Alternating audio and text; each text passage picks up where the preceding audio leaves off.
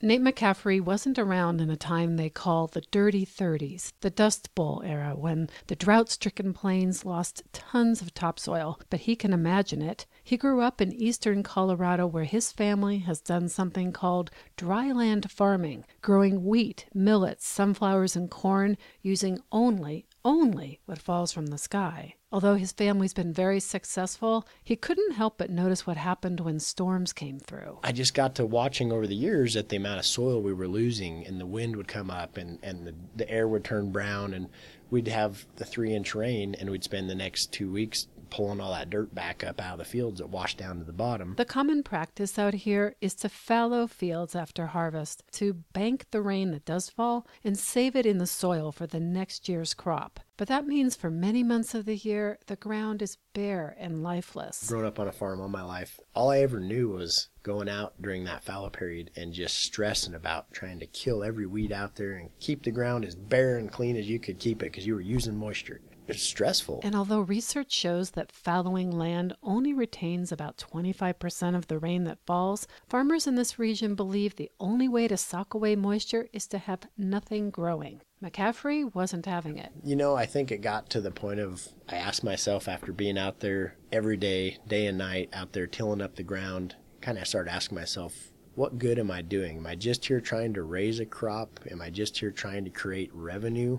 Or am I actually working towards something that somebody's going to care about in the future? And to build for the future, he knew it had to start with the soil. So the first thing he did was stop tilling his land. Tillage is plowing the ground to prepare it for the next season by burying the previous crop and killing weeds. However, studies show it has some serious downsides like breaking apart soil structure, which can then lead to erosion. McCaffrey says it also disrupts soil microbes and other beneficial organisms like earthworms. The earthworms, you know, they're a huge critical part in healthy soils. It helps water retention, water infiltration, because as, as the earthworms are making their burrows, their, the water will follow them down. Uh, it's just, it's incredible. The next thing he did was the unthinkable. Instead of fallowing his land, he planted something called cover crops, plants whose main purpose is to build soil health. But what about that common wisdom that he was going to use up all his moisture? When the rain's coming down, it hits that cover crop and it kind of spreads the moisture out across the ground. It doesn't just hit and run away.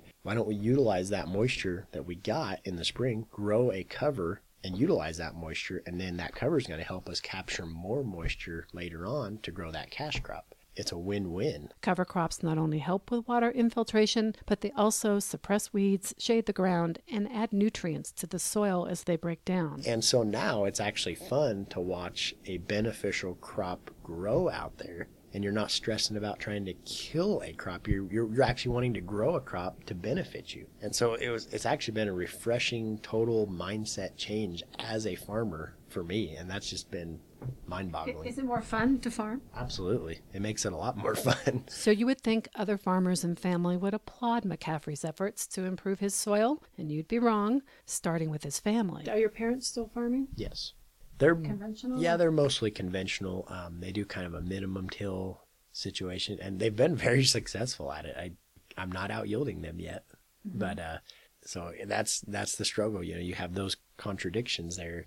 People look at you like, well, why are you doing it? You're not yielding 10% more than all of us, or you're not. Well, not yet, yet, not yet, but a few years down the road, uh, we'll hopefully we'll have this conversation. You know, so it's a tortoise and a hare. Yeah, a yeah. So how's Thanksgiving then? uh, it can be interesting. no, no, no, we we don't talk about that at Thanksgiving.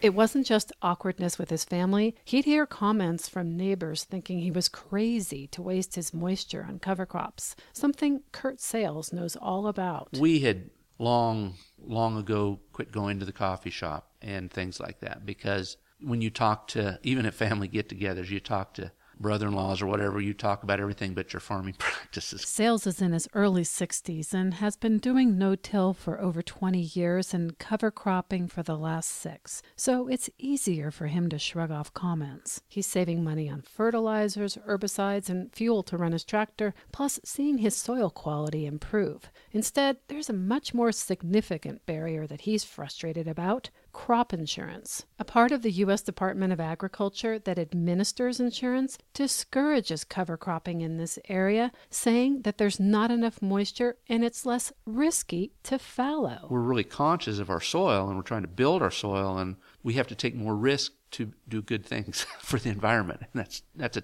paradox, I think. But unlike, say, with health insurance, where you might get a lower premium for exercising or not smoking, farmers don't get credit for practices that improve soil, reduce erosion, and save water, essentially mitigating their risk of a loss. In many parts of Colorado, a farmer who fallows his land will get a better rate than a farmer who improves his soil with cover crops. I get less dollars of coverage for the same amount of premium than if I was fallow.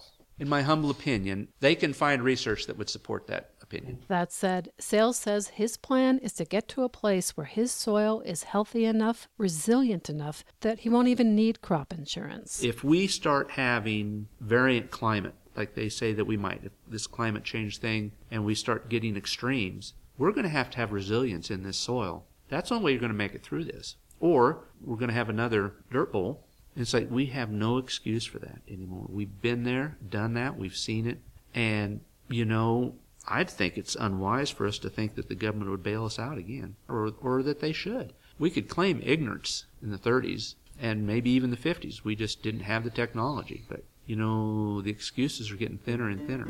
From the high plains of Colorado, I'm Franny Halperin.